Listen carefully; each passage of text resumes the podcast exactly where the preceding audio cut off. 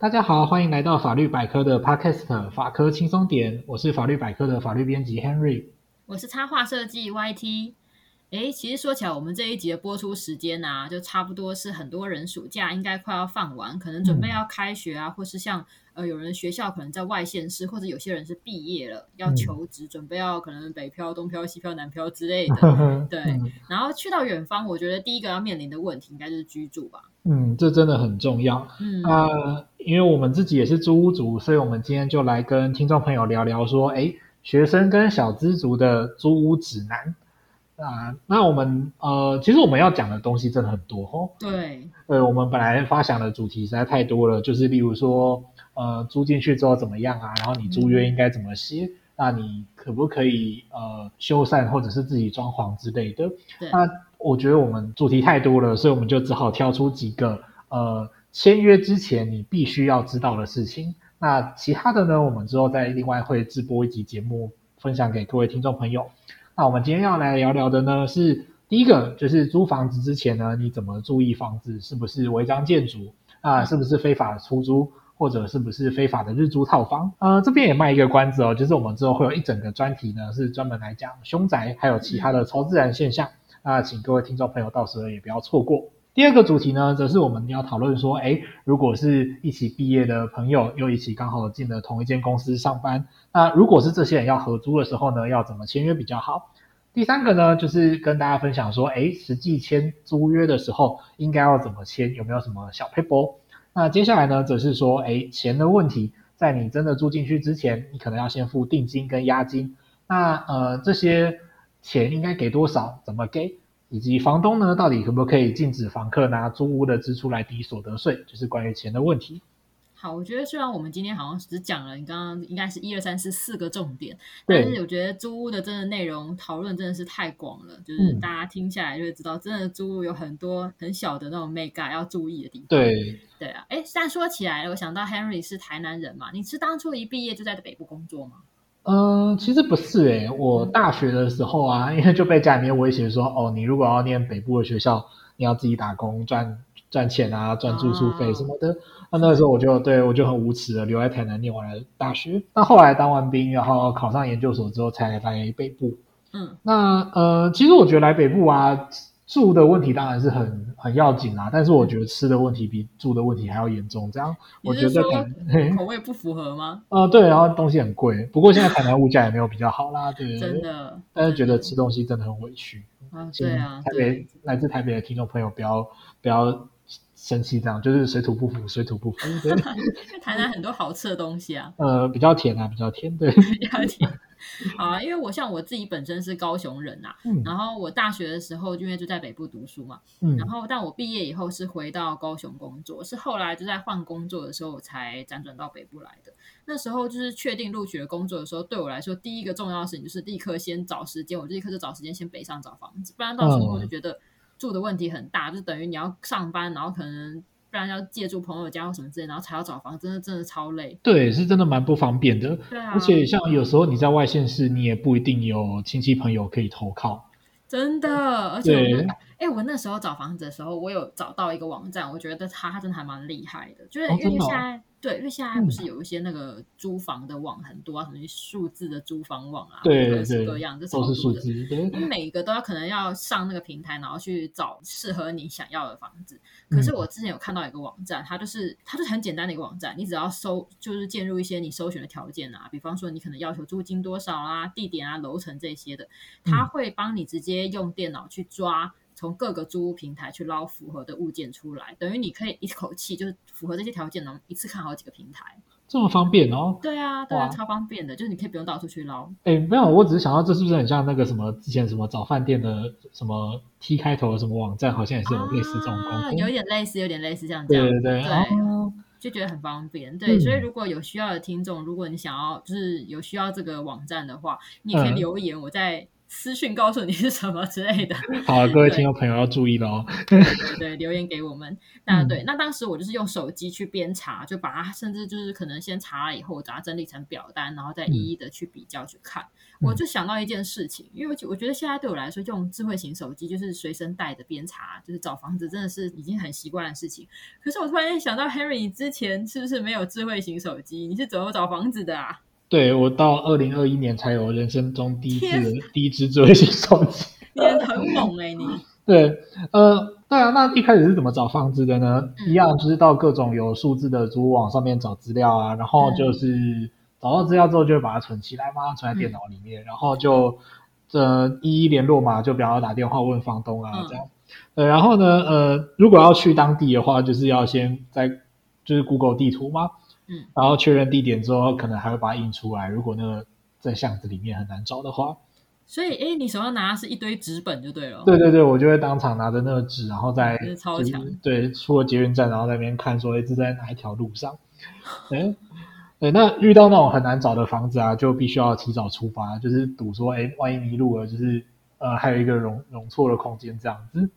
比方说迷路一小时的扣打这样。你真的很厉害，所以你是整个过程是用徒步吗？因为我想说你的那个感觉上很会，除了就很会看地图啊，然后方向感应该也超好。嗯、因为我觉得有一些房子，那个真的所在的地方真的超级陌生的，然后你可能跟他约了几点，嗯、你如果万一迷路的话，就很麻烦，整个事情会大 delay，你还要时间要抓很好。所以你那时候是徒步吗？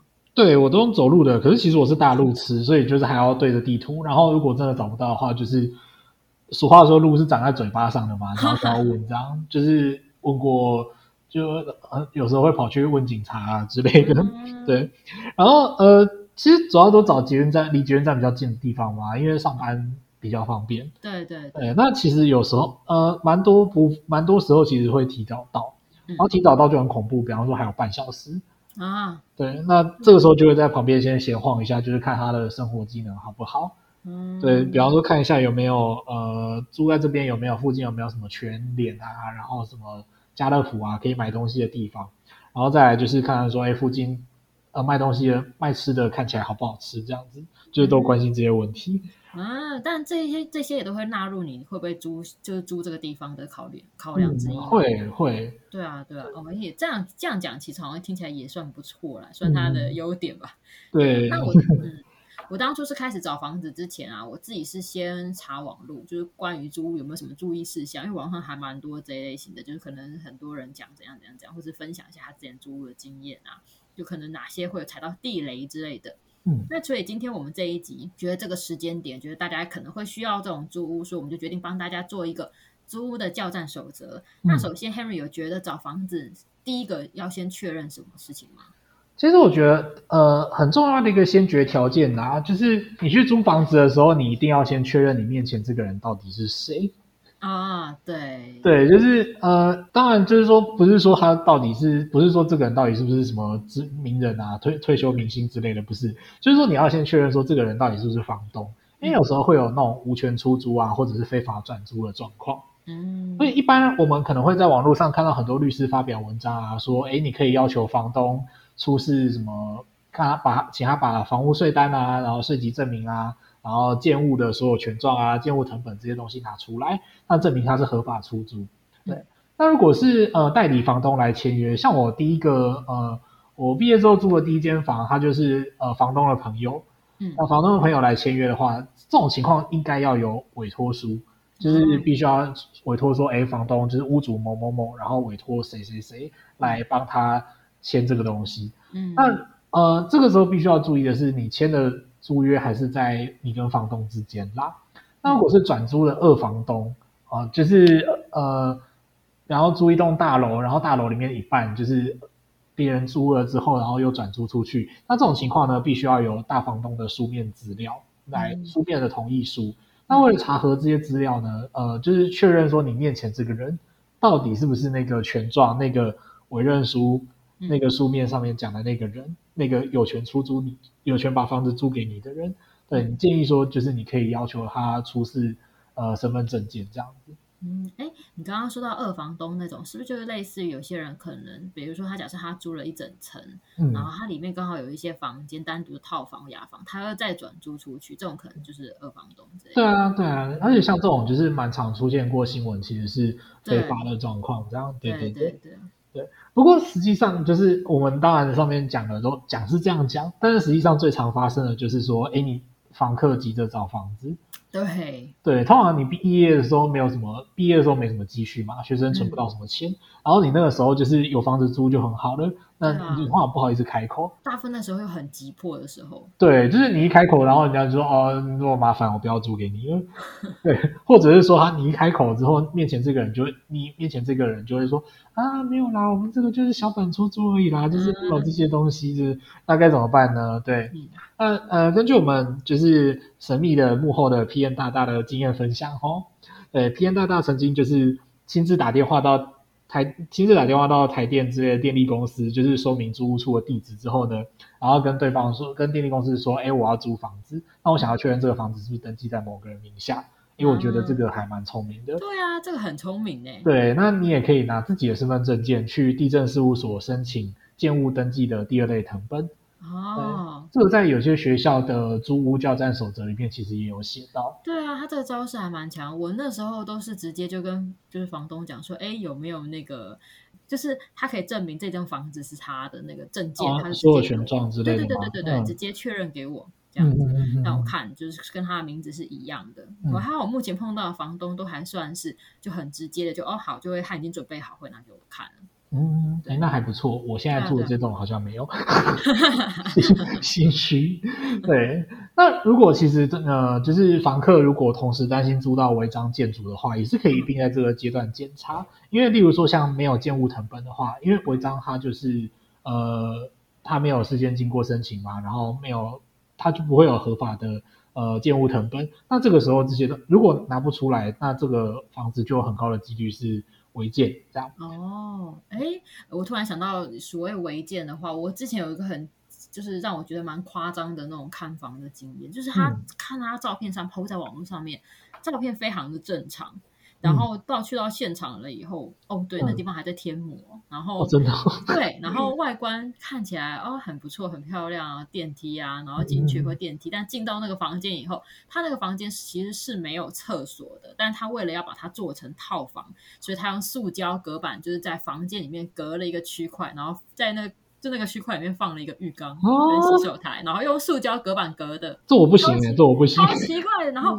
然后一旦想说，那马桶呢？哦，马桶在阳台上，嗯、因为他就把阳台隔出了一个专门放马桶的位置，然后做了一个那种塑胶门，超诡异的。我就想说，这到底就外面看起来很不错，但是里面真的很可怕，就是很我觉得太夸张了。那根本，我觉得那房东根本就是，好吧，我隔一隔可以让让人住就好了，那样这种算不算违建啊？这好奇怪哦，这个一个月两千块我也不要，真的超奇怪啊！就整个你的厕所马桶在阳台上，然后那个浴缸是在房间里面，对，对而且我不知道为什么他还坚持要用浴缸，然后用塑胶板隔起来。其实不用浴缸啦。对呀、啊，嗯、我也觉得。好，那讲到违建的话，就是违建的种类跟呃种类跟形态有很多种啦，像我们有一种俗称的阳台外推是一种违建。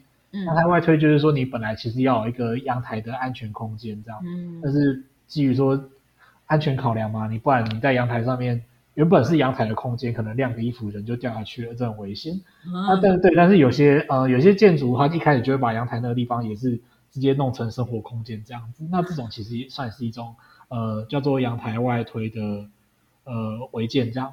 那、哦、另外一种呢，则是说呃。就是如果是顶加、啊、那种常见的违建，就是对，例如说顶楼加盖啊这一类的嘛。那像这些违建其实不是不能租啦，不过当然会有一些风险，就是房客要自己自己考虑。对啊。那不过如果说房东如果在出租的时候隐瞒说你隐瞒你说这个是违建，那如果之后就是这个违建有可能被举报啊，甚至被拆掉的话，那。房客是可以主张说，哎，我租屋的权益受损，而且可以向房东求偿。哦，就是说，但是前提是必须房东可能有隐瞒的话。对，因为如果房客你自己知道说，哎，我自己租的时候我就知道我租了违建。嗯、那而且房东他有时候像这种房东他都自己知道说我我租的是违建嘛，嗯、他就可能在签约的时候有加上免责免责声明，就是说、哦、就是以后被拆不关我的事哦，你自己要租的。哦、对，那如果是这种时候，房客就必须要自己承担这个风险，就没有办法向房东求偿这样。哦，原来如此。那像我，嗯、因为我像我之前呢、啊，后来在看房子的时候啊，我就是通常我如果可以的话，时间允许啊，我就是通常会白天先看一次。当下觉得如果中意的话，嗯、我就会约房东，想说晚上我要再看一次，然后就是请他立刻晚上就带租约来签，然后利用下午时段再去找其他的房子。对啊，嗯、就是我也会建议说，如果大家可以的话，尽量也是把中意的房子最好早晚来看一次，因为有时候。嗯，白天去看，它有些状况是在晚上才会出现，像比如说可能噪音啊，或是一些煮饭的油烟味，嗯、你可能跟隔壁邻居的窗户离得很近，你到晚上才会闻到很重的味道。对啊，就是来得及的话，会希望大家就是可以尽量确认就确认。那像我那是刚刚就有讲嘛，像我签租约的时候，我也会请可能房东出示刚刚讲那个所有权状，就确认他不是二房东。那我就突然间、嗯、还是没有，我只是突然想到说，哦，那这样看房子真的是外地看的很仔细。啊，对啊，我都随便看一看就租了，这样。没有，因为我想说，哦，因为我觉得这可能是因为我有养猫吧，嗯，然后我就是也会考虑到说啊，那猫咪住在这边安不安全，或是如果像味道气味很重的话，嗯、对，就是对猫也会有影响，嗯，嗯对，我觉得可能是因为这个原因，对，对啊，那我也想到了一个事情，就是那像在外面租屋，法律上会有规定最短租期嘛？因为有时候我自己是看到网络上面就是一些在贴那些。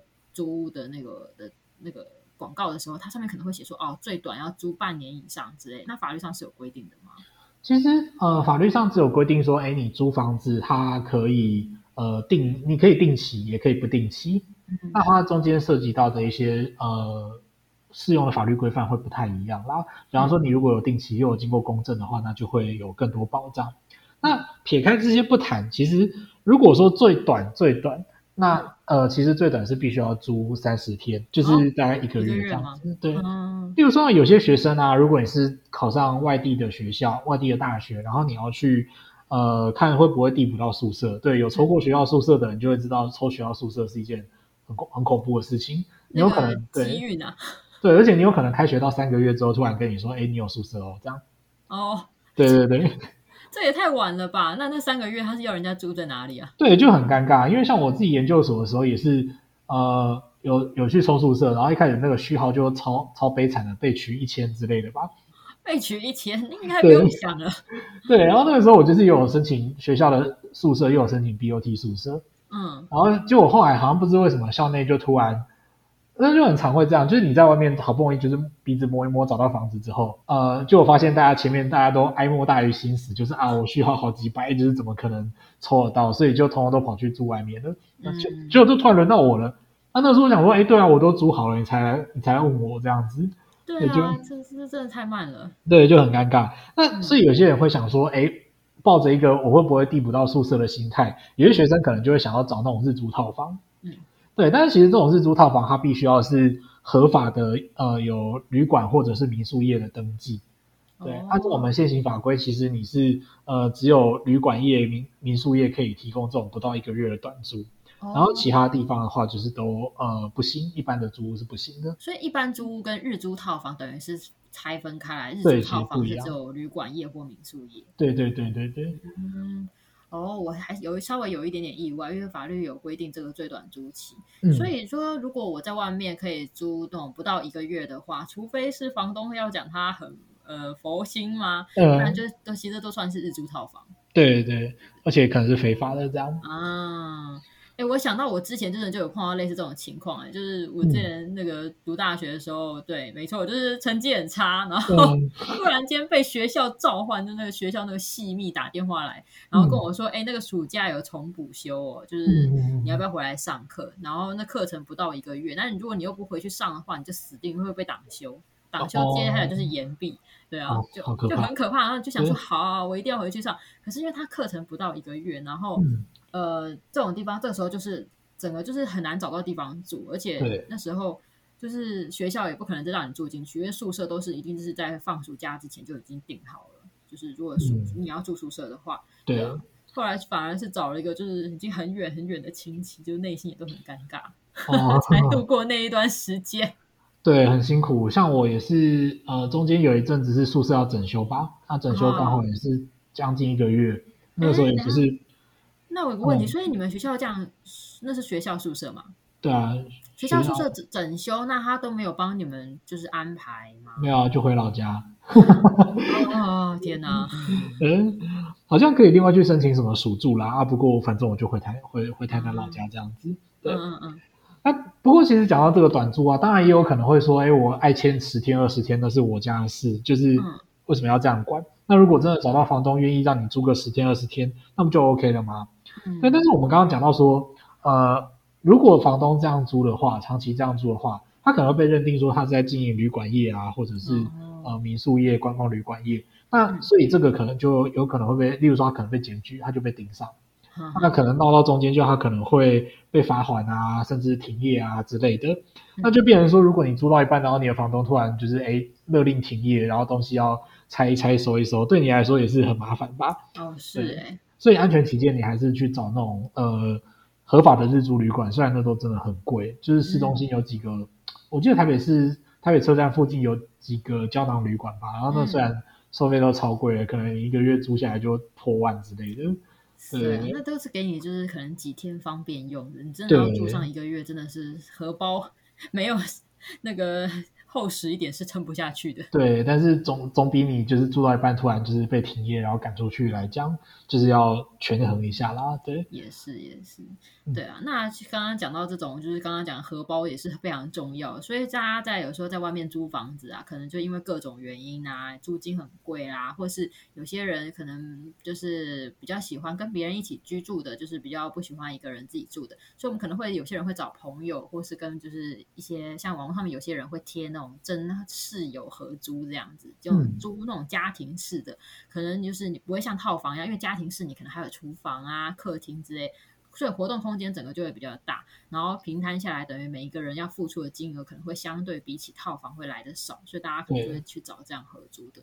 那像这种合租，我自己的话，我没有跟就是嗯别人合租过，我大部分就是有合租过的经验是跟家人啊，就是兄弟姐妹有一起合租过。嗯对，但是因为兄弟姐妹嘛，就是要骂的话比较容易骂，就是他对 住在一起卫生习惯的时候就会蛮重要的，对啊，对，对，对。但是家人就是可以直接就是那个就就直接讲了，对。对。那 Henry 的话，自己有跟人家合租过吗？其实我不太喜欢合租，就可能只有短暂的经验这样子。嗯。对，因为我自己生活习惯上有点龟毛嘛，但是我觉得世界上一定有人比我更龟毛。真的哦。对，之前我认识一个学长，他就是一个很龟毛的人。嗯。呃，应该说他就是一个呃很认真，但是他日常生活中规矩很多的人啊，然后那个生活习惯会比较多细节的。对，他那个时候问说，哎，刚好我这边有，就是有一间很便宜，有没有要跟我合租？然后那个时候真的是在金华地带，然后一个月才五千块吧。哇塞！对，虽然要爬楼梯，就是八八楼，很不错哎。对，但是但是我想到就是那个学长之后，我就决定另另外找房子。你算有先见之明了。对对对，因为我觉得，对我我觉得我好像没办法跟他相处嘛。对 对，所以就是说，呃，对啊，像我自己是对合租，尤其是。就算你是朋友好了，嗯，你平常朋友可能看到的都是彼此很好的那一面，啊，可是一起住之后，你就会看到他最真实的那一面。真的，因为一起住，很多东西就会暴露出来，然后加上我觉得，我觉得有时候最麻烦的是卫生习惯吧，嗯、就是比如说可能如果有共用浴厕啊，或者是共用厨房，那个卫生习惯马上就露出来了。对对对，或者是你居然就是你看起来，你朋友平常看起来光鲜亮丽，就是穿的很。穿的很正式啊什么的，然后穿一条内裤在家里走来走去，可能会崩溃之类的。对，所以我觉得还是我自己还还是不还是觉得自己住比较好。对对，我也是这样觉得，自由度啊也会比较高一点，因为减少摩擦啦。对，那当然就是合租，它其实有不少的问题啦。就是说，如果比方说像四个人合租一层家庭式，对，它真的会很便宜，算下来的话，一个人可能几千块就有了。对对，对，那你自己住一个套房，可能在台北。呃，很多地方起码就可能一万二、一万三都有可能。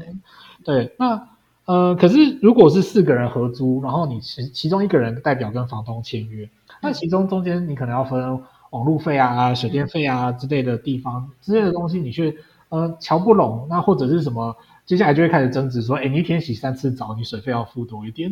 哦、然后就是什么，你每天都在那边挂挂挂在那边挖比特币，就是你要付多一点电费。哦，真的对吗真的。对，马上就会开始起争执嘛。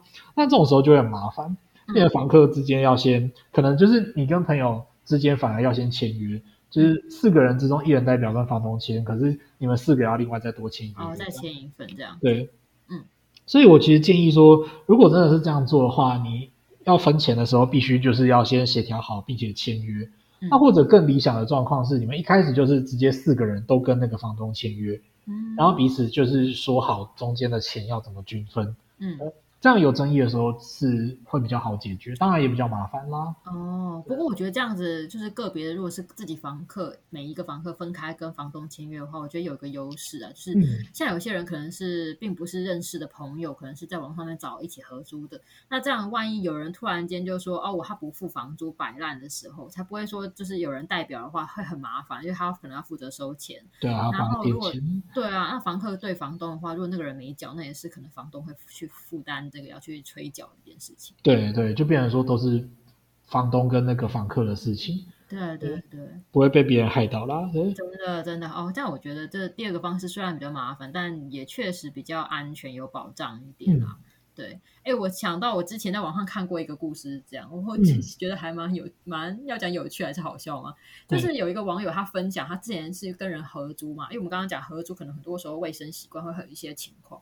他是说他跟人家共用冰箱嘛，然后大家都会在冰箱里面冰东西，然后有一些人。嗯就是可能，比如说我冰了一罐饮料进去，我可能贴小标签说哦，这是我的，然后 Henry 贴一个说这是你的这样子。嗯、但是他其中有个室友就是很喜欢，就即使大家已经贴了标签，他还是要照样偷喝别人的饮料这样。然后他就希望他喝完拉肚子之类的。真的，你想想看，你今天冰了一瓶舒跑在里面，然后回来想说爆热，我要来喝一下，就打开冰箱被人家喝掉一半，心里面怎么想？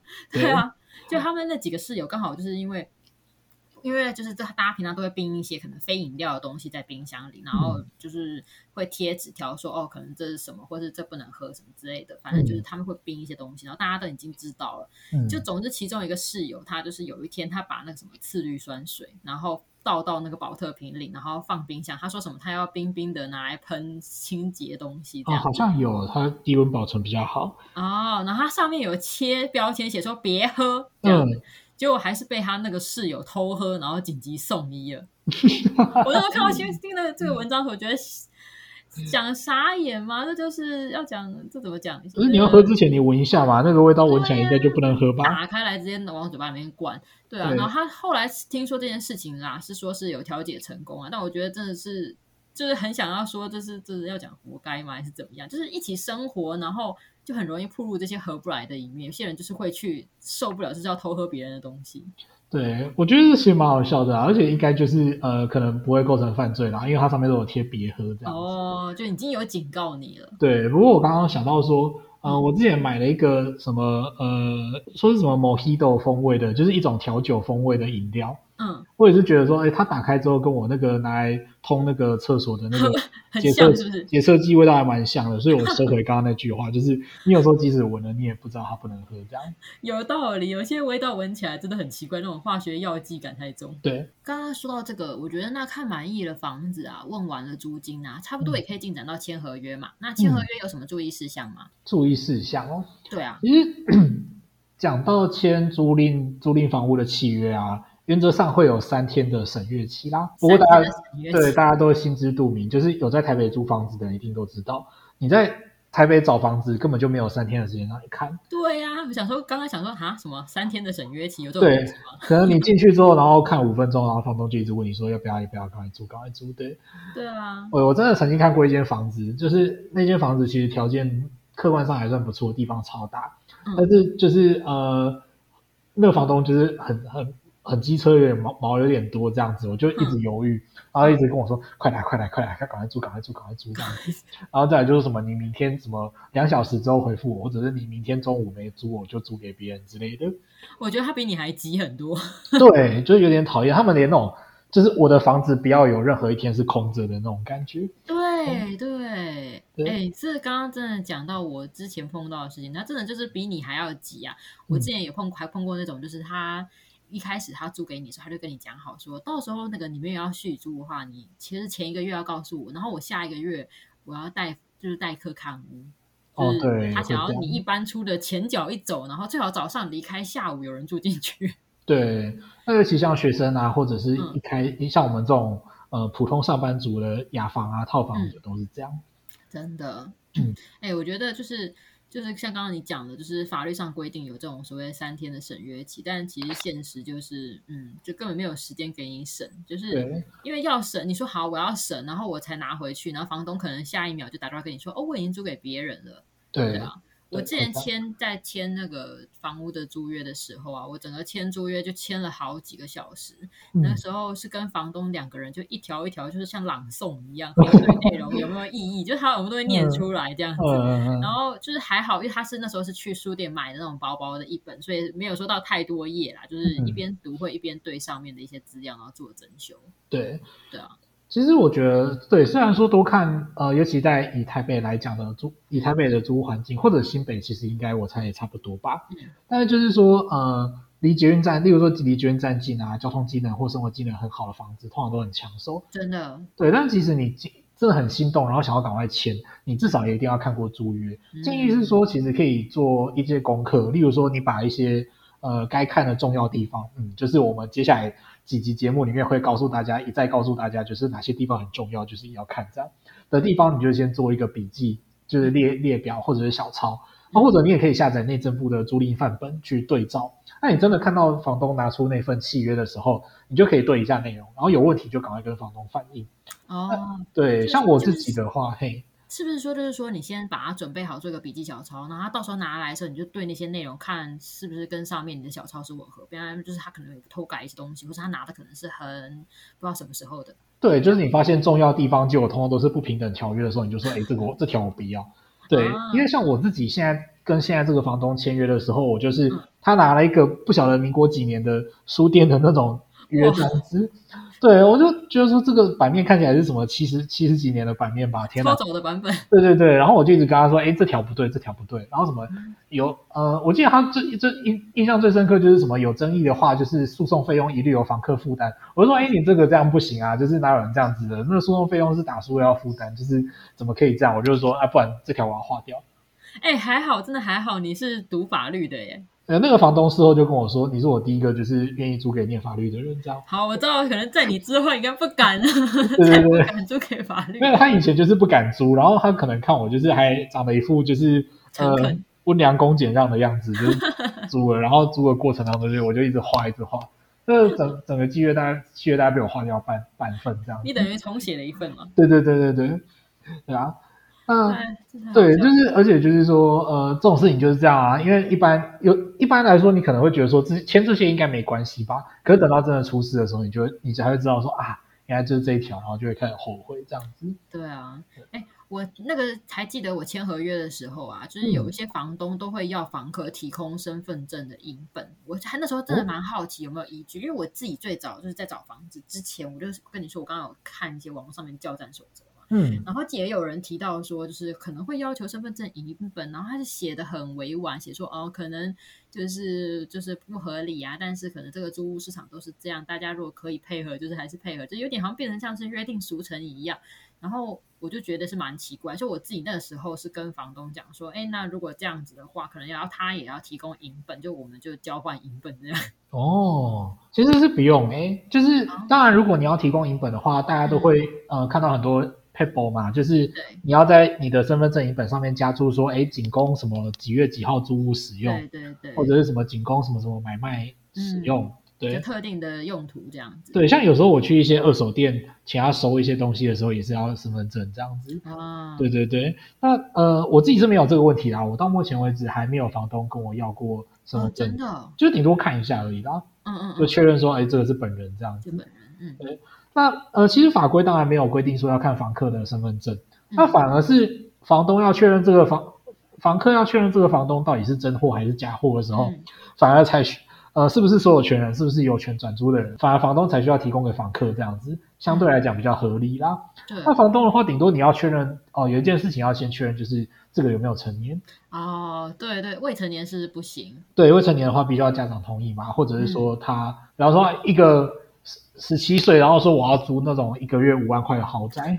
呃，那这个一定要，就是最好是要成年这样子。嗯，那呃，所以其实房东没有理由要求身份房客提供身份证影本。嗯、那拿来查对身份，单纯就是出示身份证查对说，哎，是不是这个人？对，确认是不是成年，其实不一定要拒绝啦。那、当然，如果房东强烈要求要给影本的话，可以考虑一下，就是这房东有点机车，对，对，可以斟酌要不要。碰到都会要求这个。对。那我觉得还有一个很重要，一定要记得，就是你整份合约签完以后啊，因为通常它是就是一式两份的，嗯，通常是房东要留一份，然后自己也要留一份。那我遇过的房东目前都是手写两份，然后就是大概签约签了三四个小时，大概一半以上的时间都在写。合约书就会都在抄，哦，就手抄中这样子。然后他会说，他写完以后让我核对，这两个有没有长得一样，再核对一次。嗯。对，其实我那时候还是蛮好奇，就是确定的一定都要用手抄嘛？可不可以说我写完一份，然后另外一份我就用印的，印出来以后，然后我再双方签名确认？天哪，这整整份整份都手抄也太厉害了吧？对啊，哎，我现在目前碰过房东全部都手抄，哎，两份。真的哦，因为我以为我遇过的都是呃，除了现在这个以外啦，嗯，就之前有遇过就是那种诶，先电脑输出的，哦，然后中间就挖几个格子给你填，对，然后有个同意的话你就填名字上去，嗯，然后如果遇到那个打字的部分有什么需要修改的地方，就是涂改之后双方签名盖章之类的。啊，对对对。啊对，没有，我刚刚说手抄应该意思是说他也是买书店版，但是因为他可能增修的地方太多了，就包括我刚刚讲的什么，嗯，呃。呃，我要就是没有要退租的时候，他要什么代客看屋，他都会写进合约里嘛，所以这些全部都他都会手抄上去。可以可以，就是重新打一份嘛，就是可以不要可以不要这样子嘛，就是没有必要这样好吗？当房东也当房东，这是应该要付出的成本吧？就是你每次在那边抄，跟你一劳永逸的，就是一次把它印完，就是啊，我不知道该怎么。对，他有时候就在抄的话，我就想，嗯啊，可能可能他觉得签合约都签蛮久的，对，可能他就是把这个当抄经书一样，就是一种乐趣。嗯，好了，anyway，就是其实呃，合约到底就是这份房子的租赁契约到底要呃写几份？其实这没有硬性规定，因为契约这种事情，它就是说，尤其租房子，嗯，它并不像不动产买卖是法律上规定一定要符合某些形式，你契约才会生效，嗯，所以其实你说真的，你口头讲好就可以租了，哦，对，那对，那当然就是这种这种时候，因为租房子呃，对于你自己的居住啊什么的。还是很重要嘛，所以大部分人不会选择用那么草率的方式来租房子，嗯，所以一定都会签约。那呃，其实如果呃要合理一点，就是可以举证的话，就是说你要就是一式两份都是正本，嗯，那比较常见。那甚至有的人还会在呃页每一页之间盖那个息风章，嗯，对，就是拿自己的印章去盖息风章，这样。对。那如果真的有争执的时候，当然就是可以拿出这样的正本，会最有保障。影本的话，就是搞不好双方还会互咬，就是说啊，你这个一定有就是变造啊什么的啊。对，所以要做到就是最呃做到最最高规格的话，就是你甚至可以拿去公证哦。对，那公证的话，我们之后有机会再来跟听众朋友聊聊这样。嗯、呃，对，那不过单纯如果以契约来讲的话，就是这样签就可以了，只签一份也可以。嗯、那当然签一份赢一份也可以，但是事后如果有什么纠纷要证明什么的话，就会比较麻烦了。哦，那这样听起来，看来我之前碰到房东也都是还算蛮很认真手抄。对，但是他只要他他就是应该要再打一份的，我还是觉得他应该再多打一份。他全部用手抄。对。对，哎，说到这，我刚刚突然想到，我之前还遇过一种，就是因为像刚刚讲嘛，在北部租屋，有时候真的就是你说你要什么审约，你根本拿出去，可能下一秒人家就跟你说他租给别人了。嗯。然后我就想到说，像之前我有碰过，就是可能双方就是在赖里面，可能先加个赖，然后先说哦，我们好约好，我晚上跟你签约。对。结果。早上跟他约晚上，晚上房东说 OK OK，然后就是晚上来签约。可是没想到隔了几个小时以后就跟你讲说，哦，我有客人出更高价，我加钱要要加钱要来租这个房子呢。哦，对吧？我觉得会碰到这种情况。我觉得相对来说，就是整个北部的租屋市场其实真的是对租客蛮不利的。就是很多看很多房子，要不是超级贵，不然就是感觉不太妙的房子。嗯。所以有时候你说要审合约或是要犹豫的时间，是真的就非常非常的短。对。对啊。那像这种情况啊，其实呃，我自己是还刚好还没碰过啦，没有碰过那么机车的。对，现在我也是当场有遇过，说，哎，我说好，我要租，然后他就马上打电话给后面要看房的那个说，哎，你不用来了。啊，哎，这个我觉得这还算蛮豪爽。可是他不是跟你说好，我要租给你，然后等下又说，哎，人家要租更贵，哦租给他。没有没有没有，对，那不过就是呃，像遇到这种临时反悔的状况啊，其实因为我们有时候租房子，通常会在签约前，比方说你去看房子，嗯，那你答应说要租了之后，房东也答应你了，通常就会呃付一笔定金给房东，然后约什么时候正式签约嘛。嗯，有时候是这样子，我至少对，像我最近遇到就是最最近在住的就是这个状况。嗯、那呃，因为你其实有用口头啊，或者是赖有约好，或者甚至你定金交给他之后，你有拿到收据。对，那这个时候他如果临时反悔不租的话，其实你可以向，而且是因为房东他自己说哦，有人要出更贵，所以他自己反悔不租。嗯、那这个时候其实根据法律规定是他要多给你一倍的押金。哦。更正不是押金，是定金。哦，对对对对对，哦，这是超容易，超容易不小心讲错了。那例如说你定金五千块，那你这个时候其实可以跟房东要一万块回来。哦，是这样，所以对房东这个定金也是有等于有一个效力在的。对，定金是有一个效力在的啊，因为他就是约定说你约定的约定嘛，我们约好我们要一起干嘛。对对，那因为它本身也是一个约定，所以它在法律上的性质就是说，如果是房东的状况，就是他收受了这个。定金之后呢，他临时反悔，而且是因为不是因为天灾什么哦，突然什么台风把他的房子卷走之类的，对，不是因为这种原因的话，那就必须要由他付双倍的租金，这样双倍的定金，我、嗯、一直讲错，双倍的定金回去给那个呃无缘的房客这样子。那所以其实付定金之后很重要一个点就是，呃，老经验的房东也会通常会给你啦，就是收据。嗯。我那个时候就是我那个房东就顺手掏出一张小纸条，就在上面龙飞凤舞写了一一串字这样子，然后就当做收据。对啊，等到我搬进去之后才把它扔了这样子。所以哎，等一下，所以他你说他这样拿了一张小纸条出来写一下，这样是可以的吗？可以啊，可以啊，他没有规定说，对，他收据就是你只要双方签名，就是确认说就是有收集，有收到这样，对，这样就可以了。那当然，如果你用汇款的方式。来缴，然后再加上收据的话，这样子有什么争议的话，举证会比较容易啦。嗯，那附带一提的就是说，这个定金应该给多少？那其实没有特别规定。嗯，那不过就是不会不会超过那个房房租啦。比方说一个月房租、嗯、一个月房租八千，然后如果定金给你收到一万，这是很莫名其妙的事情。傻眼，对啊。对对对，定金通常不会超过那个房租的价钱，嗯、那通常可能就是几千块吧。对对。那有些房东。其实房东在计算那个定金的时候，我觉得还蛮有意思的。我也是到这次租房子才知道说，哦，原来在那个一零叉租屋网还是哪里那些地方，那个呃广告费是一千五百块。哦。所以就是你说你要租的时候，他就会把那个广告撤下来。那如果你反悔不租的话，他就定金没收嘛。嗯。那那个定金就是至少要赔得起他的广告费。哦，诶，这个还蛮有趣的，我觉得这个。对，我也是蛮遇到才知道，这个费用是这样子。对，他就会跟我慢慢说，哎，这样子那一千五就拿去抵那个广告费啊，我撤下来又放回去这样子。对对对，对对。那不过因为通常定金没有很多钱，even 你 double，即使你 double，就是也不会很多钱。嗯。所以如果有争议的话，像这种房屋租赁相关的争议，你可以去各地方政府的不动产纠纷调处委员会去申请免费的调处。这名称有一点。对，不动产纠纷调处委员会。老舍。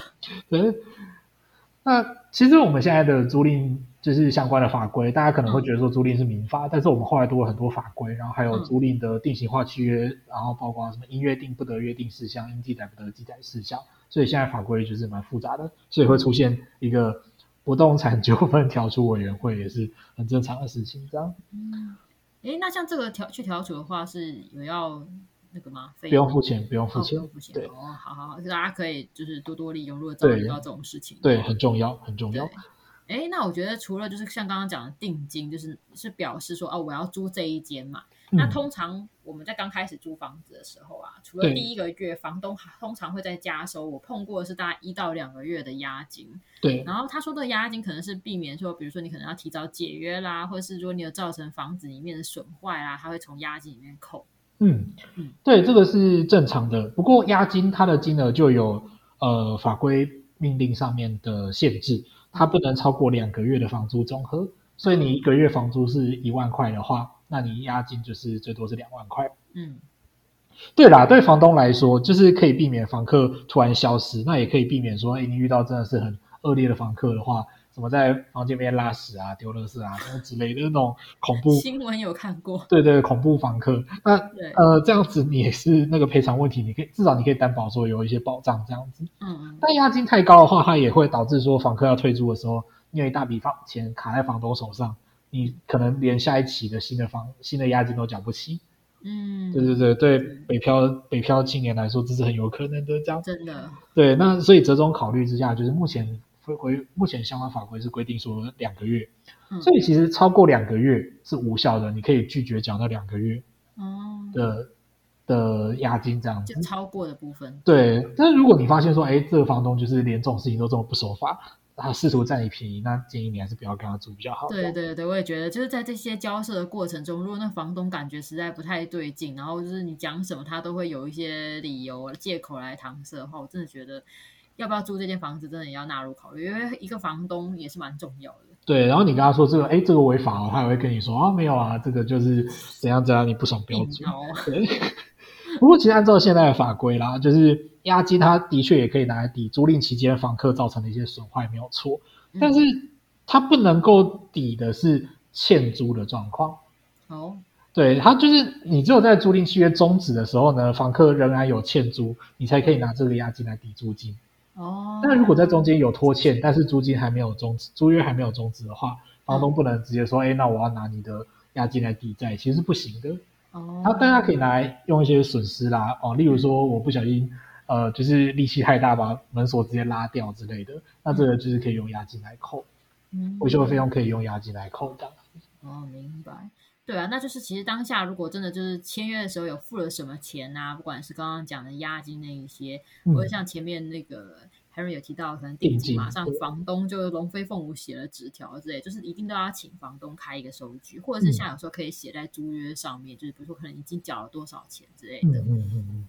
那像如果像定金的话，我们的网站里面范本区也有租赁定金的收收据范本，嗯、大家也可以如果需要的话，可以去网站上下载来使用。对，但就但总体来说，我自己是觉得啦，就是相比用现金的话，房租的部分，我认为是用汇款的会比较好。嗯、因为像我后来啊，我租就是家庭式的嘛，然后我就把房租报上去抵税。那他那时候就会要求说，可能附件就必须要提交一些支付房租的证明，这时候汇款的资料就会很好去交出来。嗯，对。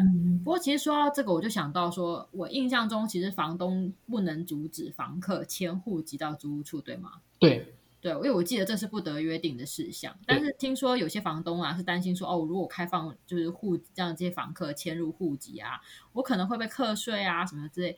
虽然我是觉得，等一下啊，你被课税这件事情不是很正常的吗？你今天就是把房子租出去，然后你现在被课税啊，就很正常。但他就是为了怕被课税，所以不准。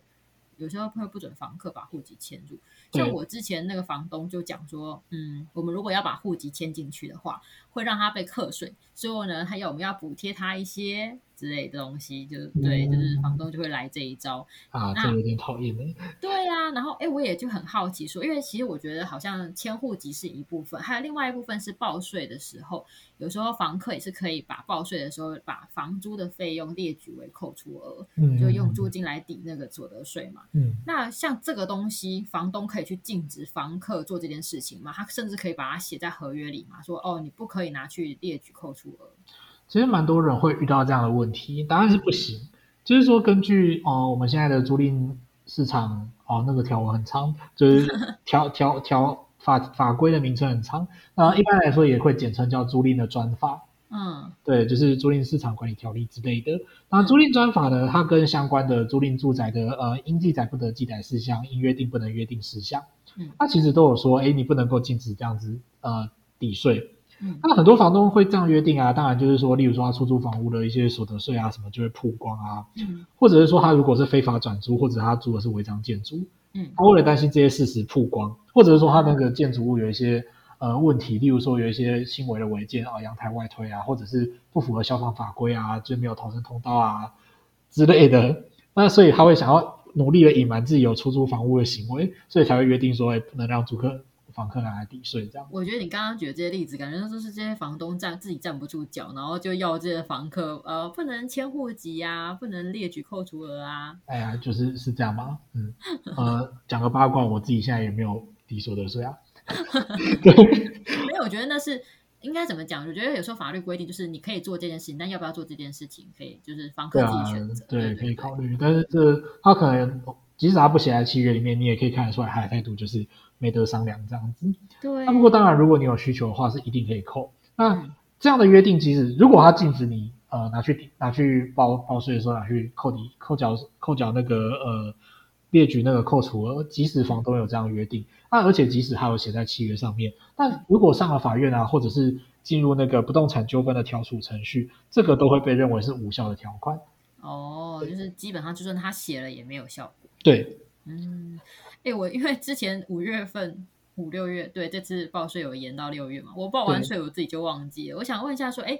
如果我要报税，就是列举扣除额，因为我那时候自己是因为先签了户籍，然后才报税，嗯，所以我一直想到我想不出来是到底是报税的话，一定要把户籍迁进去吗？嗯，其实不用哦。哦对，就是你现在如果要用租屋的支出来扣抵所得税的话，你必须要处，你必须要处理的是有呃三个文件。啊，包括说租赁契约的正本哦、嗯，所以你看嘛，这个时候就是你如果有正本的话，还是比较好。那再来呢，就是呃租金的付款证明，哎，这个也很重要，嗯、就是收据或者是汇款的证明。那、嗯、再来就是要一个涉及，就是你户籍设在里面的一个文件。嗯，或者你没有设户籍的话呢，那就是自住的切结书，就是说哦，这个是真的是供我自己住的。嗯，对，准备这三样东西，所以不需要把户籍，不一定要把户籍迁进去。哦，好好，对，因为我记得我那时候，因为我就是因为先迁了户籍，然后才报税，嗯，我就有点忘记说这是不是一定是必须要做的事情。嗯，其实不用，对，嗯。哎，刚刚说到我的房东们都很喜欢手抄各种的，就是那个就是正本，就是用手写的。对，他们通常在忙着手抄的时候，我自己是建议说，因为我自己是这样做啦，就是我通常会先把室内整个一圈啊各角度拍照检查，就是看哪里，比如说他可能提供的家具，嗯，比如说他提供的什么衣柜啊之类的，哪里有破损就先拍起来，然后现场跟房东就是告知说，哎，这个东西你在提供给我的时候。就已经有破损，然后有些桌椅也会摇动它，就是确认说这个桌椅本来可能就有不稳的情况，嗯、免得说到免到时候可能退租的时候，然后就会变得扯不清楚，因为可能有时候房东会说啊，这个他本来提供你是好的啊，怎么用一用变成坏的嘞？对啊，对对，加上我自己因为又养猫，所以又很怕猫猫可能会去抓到什么东西，所以都一定会全部先排起来。